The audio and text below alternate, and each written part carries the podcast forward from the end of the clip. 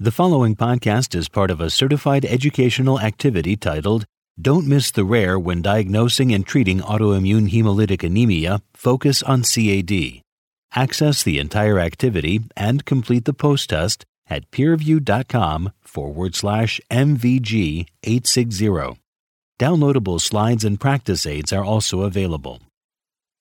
Hello, this is Morie Gertz from Mayo Clinic in Rochester, Minnesota. Welcome to this educational activity on cold agglutinin disease.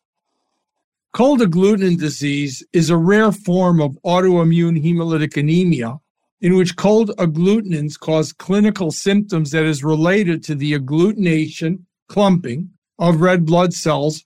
Incidence is not well understood, but it may affect 1 to 20 in 1 million people globally, and it crosses both genders and all ethnicities.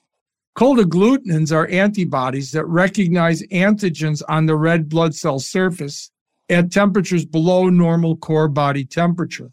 Agglutinating autoantibodies with an optimum temperature of 3 to 4 degrees centigrade lead to agglutination of the red cells and subsequent extravascular hemolysis, resulting in symptomatic anemia. Cold agglutinins can be seen as part of primary cold agglutinin disease, where there's a monoclonal IgM protein produced by a clonal population of cells in the marrow, or secondary as a post infectious phenomenon where, or an autoimmune phenomenon where polyclonal IgM ends up binding to the red cell surface and leading to agglutination.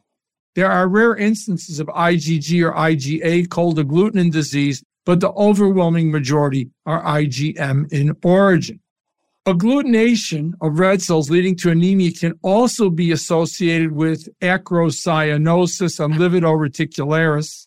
These clinical phenomena occur in areas where temperature is below core body temperature. Agglutination of red cells in small blood vessels causes a variety of symptoms that can range from relatively mild to severe pain.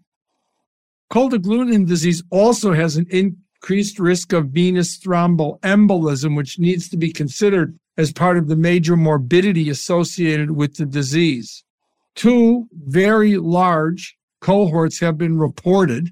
One, the STRIDE cohort from Stanford University, reported that of 29 cold agglutinin disease patients, five suffered a thrombotic event during follow up from 2008 to 2016.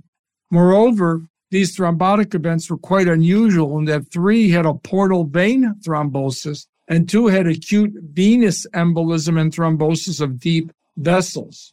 The Optum cohort found 395 thromboembolic events in 255 cold agglutinin disease patients, constituting 31.3% of identified patients. This was compared to a control group where the incidence of thromboembolism was 1,605 or 20.2% of patients.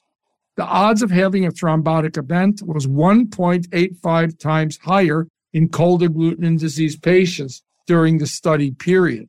In addition, these patients developed severe anemia, relapsing and remitting despite multiple therapeutic interventions. The diagnosis of cold agglutinin disease is not a simple one, but the most common tests would be the CBC, which would show evidence of hemolysis, a reduced hemoglobin, elevation of the reticulocyte count, elevation of LDH, indirect hyperbilirubinemia, and, as is typical for other extravascular hemolysis, low haptoglobin. All patients with cold agglutinin disease will have a positive direct antiglobulin test or Coombs test. This is essentially always present, and monospecific Coombs testing will show complement on the red cell surface as opposed to warm hemolytic anemia where immunoglobulin G is found on the surface. A cold agglutinin titer is generally greater than 1 to 64 when conducted at 4 degrees centigrade. And the titer is determined by simple dilutions of the patient's serum and its ability diluted to agglutinate normal red cells. There's also thermal amplitude, not done in many laboratories, but it is the ability of the patient's serum to agglutinate red cells over a broad range of temperatures. The higher the thermal amplitude, the more severe the disease is. The most clinically significant cold agglutinins have a thermal amplitude that exceeds 28 degrees centigrade. When you find a patient who has a positive complement Coombs test and has evidence of active hemolytic anemia, screening for an underlying disorder is important. In older adults, it's almost always associated with a monoclonal IgM protein in the serum and you will find clonal lymphoplasmacytic cells in the bone marrow, which may or may not reach the threshold to call it Waldenstrom macroglobulinemia. Most patients will require bone marrow and CT imaging for evidence of lymphadenopathy identifying lymphoma present. Most of these patients also have suppression of serum complement levels since it's consumed from the serum binding to the red cells. Cold induced symptoms in acral areas are extremely common. Acrocyanosis, the discoloring of the skin, purplish tone in the fingertips, toes, nose, and ears. Livedo reticularis, where there's sludging of red cells and superficial vessels consuming oxygen and causing darkening, making the extremities mottled and purplish in a kind of variegated net like pattern with very distinct borders which is completely reversible on rewarming. Painful Raynaud's phenomenon is frequently seen and occasionally ulceration and necrosis can be seen, but this is quite uncommon. And patients often will report subjective pain on swallowing cold food or liquids.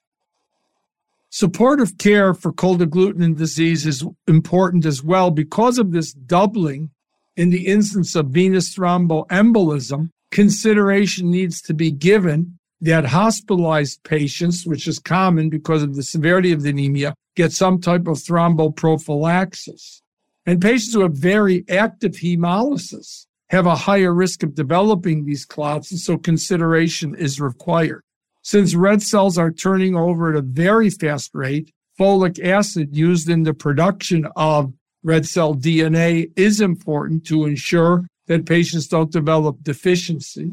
And patients do need to avoid cold. It depends on the specific patient's phenotype, but some patients need to wear protection on their hands in the form of gloves when removing items from a refrigerator, and sometimes develop pain when they swallow cold beverages. Rapid temperature change is best avoided, and some patients need thermal protection by extra layers of clothing. Patients undergoing surgical procedures may need a blood warmer if they're undergoing something extracorporeal, such as coronary artery bypass, to ensure that the red cells don't agglutinate during the procedure. There's been a lot of exploration in trying to treat cold agglutinin disease by blocking complement because IgM binds to the red cell surface and IgM is a complement fixing antibody. This attaches C3 to the red cell surface, and specialized receptors exist in the liver, the spleen, the lymph nodes, and the lungs that will bind complement coated red cells and remove them from the circulation. So there have been a number of trials trying to block complement activation so that C3 is no longer available for binding to the red cells and leading to hemolysis. Although many treatments that have been used to target the immunoglobulin M protein have been used over the years, including rituximab, bendamustine, ibrutinib, bortezomib, recently it's been demonstrated that targeting complement and blocking complement activation so C3 is not available for binding to the red cell has become increasingly important. Sutimlimab is an FDA approved monoclonal antibody that will target at C1s, the first step in the classical pathway. So C3 doesn't become activated. Pegcetacoplan, which is an approved treatment for paroxysmal nocturnal hemoglobinuria, targets C3, an intermediate step in the classical pathway, and is currently undergoing clinical trials. Eculizumab approved treatment for paroxysmal nocturnal hemoglobinemia.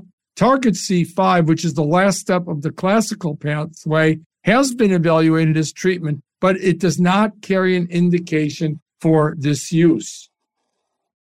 So, just in terms of your practice and watching out, it's important that anytime you see a patient with autoimmune hemolytic anemia, that you do analysis to determine if it's cold hemolytic anemia, complement coated red cells, or warm hemolytic anemia, the more common form, with immunoglobulin on the red cells, but re- keeping in mind that patients can be mixed, where they can have immunoglobulin and complement on the red cell.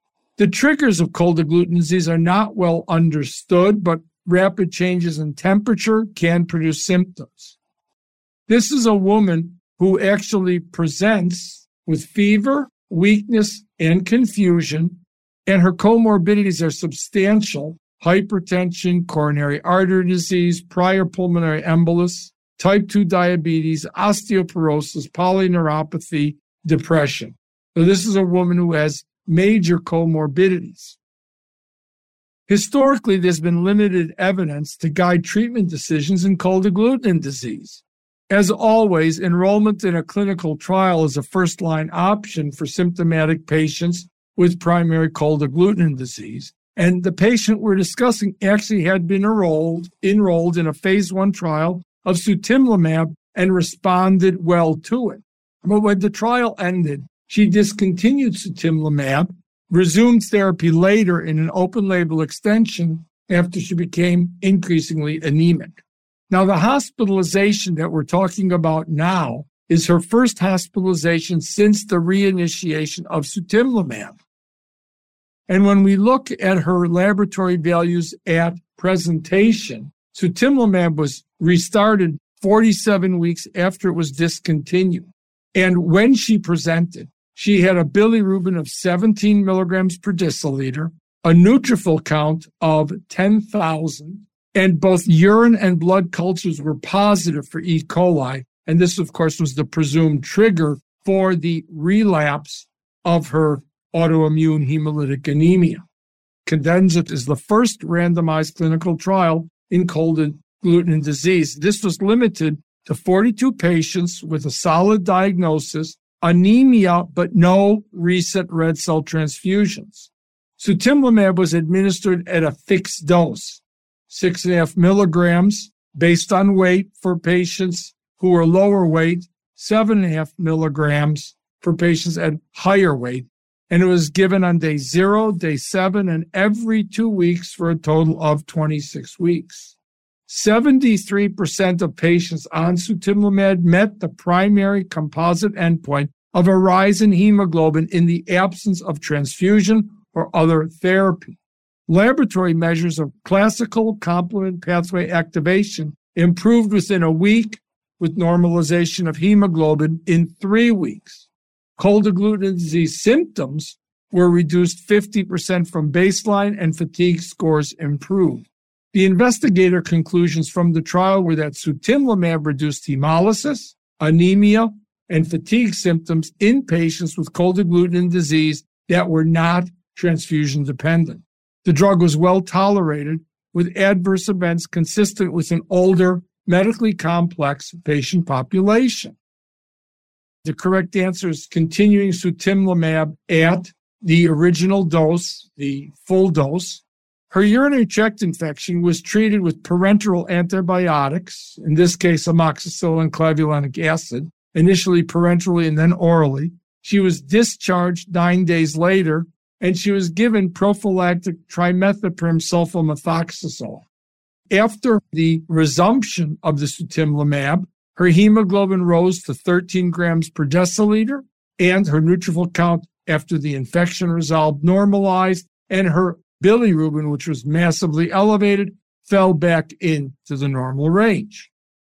I'd like to discuss a 68 year old woman with multiple comorbid conditions who is generally unwell but is not responding to therapy. This patient previously was treated with rituximab but still had anemia requiring red cell transfusions.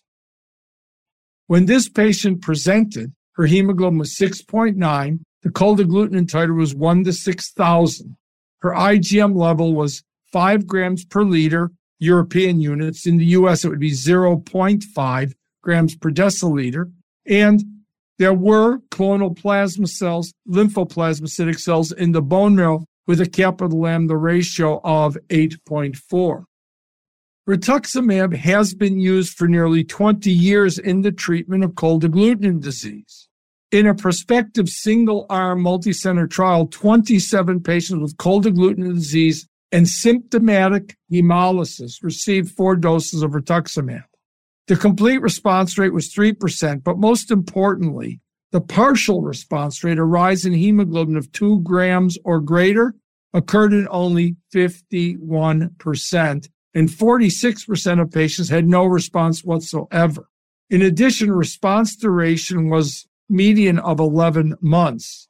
Retreatment with rituximab, sometimes with the addition of alpha interferon, improved the response rate, which demonstrated rituximab has some effectiveness and reasonably well tolerated for cold agglutinin disease and was previously the standard of care. But it's important to remember that the response rate is 54% in total. This patient received parenteral rituximab standard dose 375 per meter squared, four doses 1, 8, 15, and 22. The patient had typical rituximab related adverse events transient neutropenia, fever, and grade 1 infection. But after three months of rituximab therapy, there was no hemoglobin response. The patient was offered interferon therapy but declined. And so in patients with cold agglutinin disease that are rituximab failures, we need to consider potential second line therapy. And a consensus statement published in Blood Reviews in 2020 and in a How I Treat article in Blood by Berentsen, potential choices for second line therapy included eculizumab, ibrutinib, rituximab bendamustine, and clinical trials. However, these consensus statements were published before sutimlimab was approved. I think this would be an appropriate situation after a first line failure of rituximab to consider sutimlimab. And I'd like to review the Cardinal study published in 2021 in the New England Journal of Medicine. This was prospective single arm multicenter, 24 patients with confirmed cold agglutinin disease.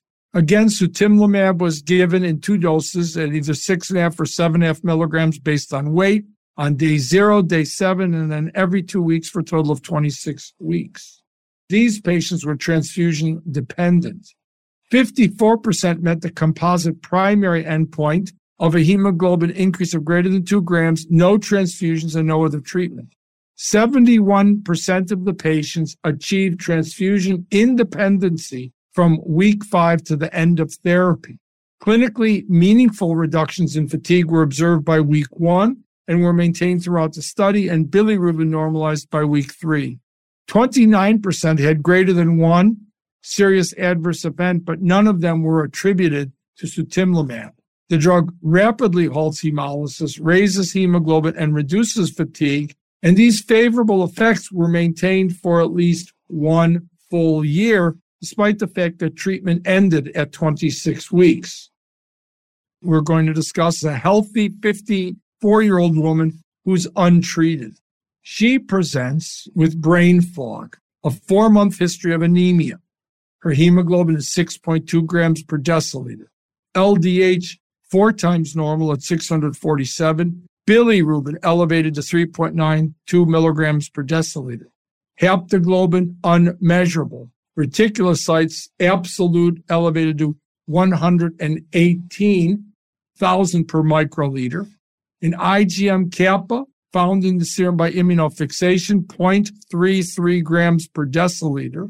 Coombs test strongly positive and complement Coombs C3 strongly positive. C4 not detectable in the serum, C3 reduced to 0.54 grams per liter. This is a pretty classical manifestation of cold agglutinin disease in an adult. Her bone marrow biopsy showed lymphoplasmacytic lymphoma associated with the cold agglutinin disease. So, very, very typical presentation. When you look, however, at the overall findings in the Nordic trial, 40% achieved a complete response and 31% had a partial response, increasing the hemoglobin by two grams, a decline in serum IgM level, and clinical improvement. But 29% had no response, and as expected with bendamustine, 33% had grade 3 to 4 neutropenia, and 29% required dose reduction. Also, among responders, response duration was 32 months median. So bendamustine rituximab is highly effective and is reasonably safe and is a legitimate first line consideration for patients with cold agglutinin disease that requires therapy. And observational data suggests that sustained remission is possible in responders with a long term in responders of 70% still responding at 84 months. She was enrolled in the Nordic bendamustine rituximab trial. She received four cycles of bendamustine, 90 milligrams per meter squared on days one and two, identical to CLL dosing, and received rituximab 375 milligrams per meter squared on day one of each four week cycle. The patient developed grade 2 3 neutropenia after each cycle, but no fever, no infection. Hemoglobin began rising after the second cycle. She became transfusion independent. So after the completion of her rituximab and bendamustine, she was well. Her hemoglobin was 13.8 grams per deciliter. Markers of hemolysis were all normal, and the monoclonal IgM was no longer present, the hematologic complete response. And at six years post therapy, well, no anemia, no hemolysis, no relapse. So clearly, in this instance, chemoimmunotherapy was a highly effective, appropriate intervention. So let's talk about a 54 year old woman who's healthy and asymptomatic.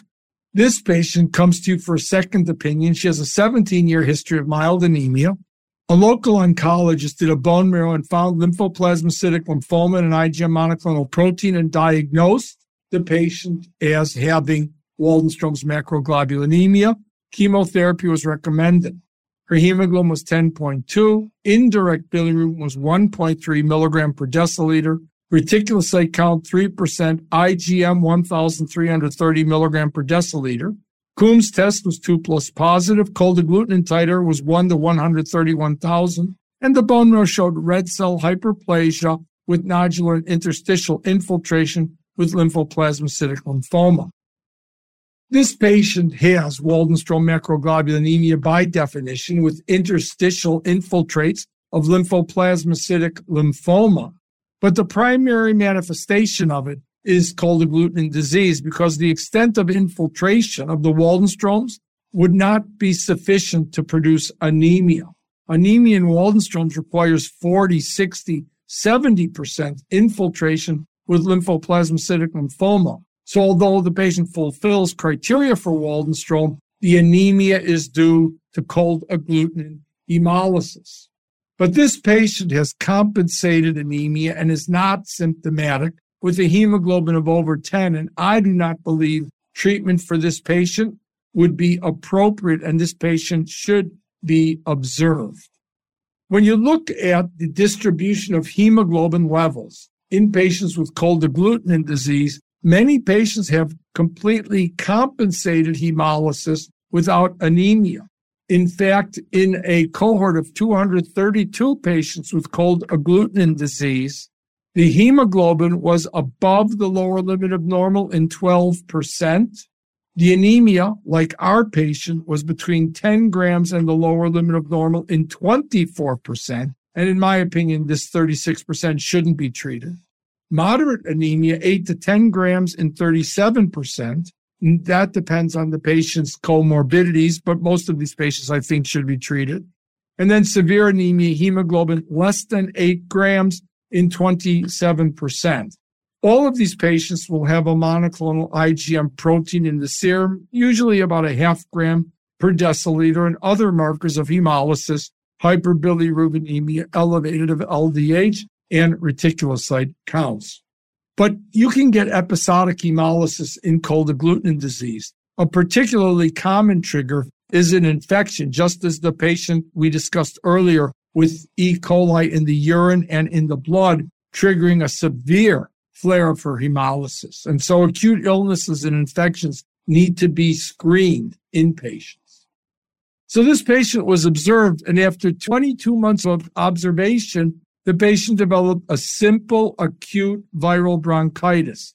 And when the upper respiratory infection developed, everything decompensated. Hemoglobin fell to 6.5 grams per deciliter. The total bilirubin rose to 2.5. The LDH rose to 339. The reticulocyte count, 6%.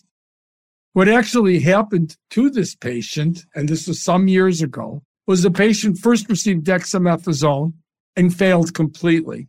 The hemoglobin didn't improve and the patient developed steroid related diabetes.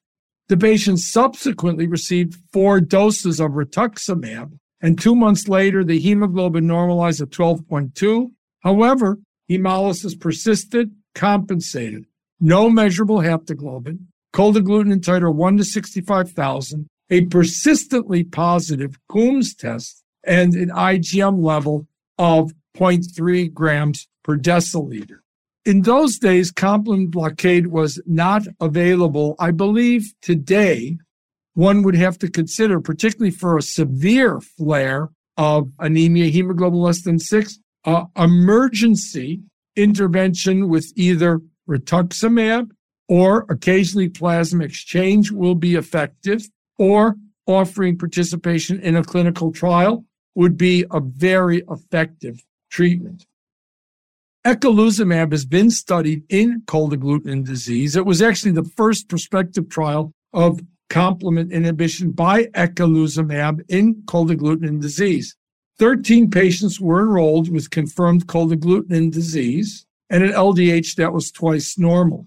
This was a three phase study, a pre treatment, two week screening phase to confirm the anemia. And during this time, patients received meningitis vaccination, as is required for virtually all complement blockade therapy and then a 26 week treatment phase, and then an eight week washout phase. Eculizumab was given standard dose 600 milligrams weekly for four weeks and then 900 milligrams every other week. The trial showed a significant reduction in LDH from 572 to 334, a significant improvement in hemoglobin, median 9.35 to 10.15 gram per deciliter, 13 adverse events in four patients were possibly treatment related, and no meningococcal infections were seen. Eculizumab reduced hemolysis and transfusion dependency in the majority of patients, but had no impact on cold induced circulatory symptoms. This drug is not FDA approved for the indication of cold agglutinin disease. So let me just summarize for you. Cold agglutinin disease is an autoimmune hemolytic anemia, it is always Coombs positive.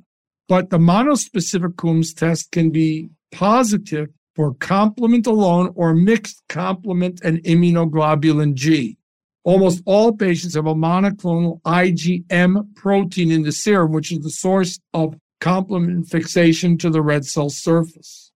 A full third of patients really do not require treatment because they have compensated hemolysis and so monitoring is a valid management strategy.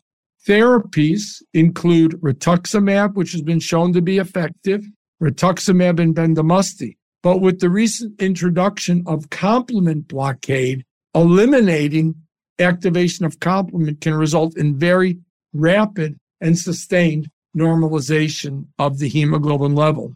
Dexamethasone has been used for this but by and large, corticosteroids are not effective in the treatment of cold agglutinin disease, unlike warm hemolytic anemia, where it's really the mainstay of therapy. International consensus guidelines for the emergency treatment of cold agglutinin disease have recommended eculizumab or plasma exchange, but realistically, these were all made before the introduction of significantly effective blockers of C1. I'd like to thank you very much for your attention during this presentation. And again, thank you very much. This activity is certified by PVI, PeerView Institute for Medical Education. This activity is developed with our educational partner, the Cold Agglutinin Disease Foundation, Incorporated. Remember to download the slides and practice aids. Thank you for listening. Download materials and complete the post test for instant credit at peerview.com forward slash MVG 860. This activity is supported by an educational grant from Sanofi.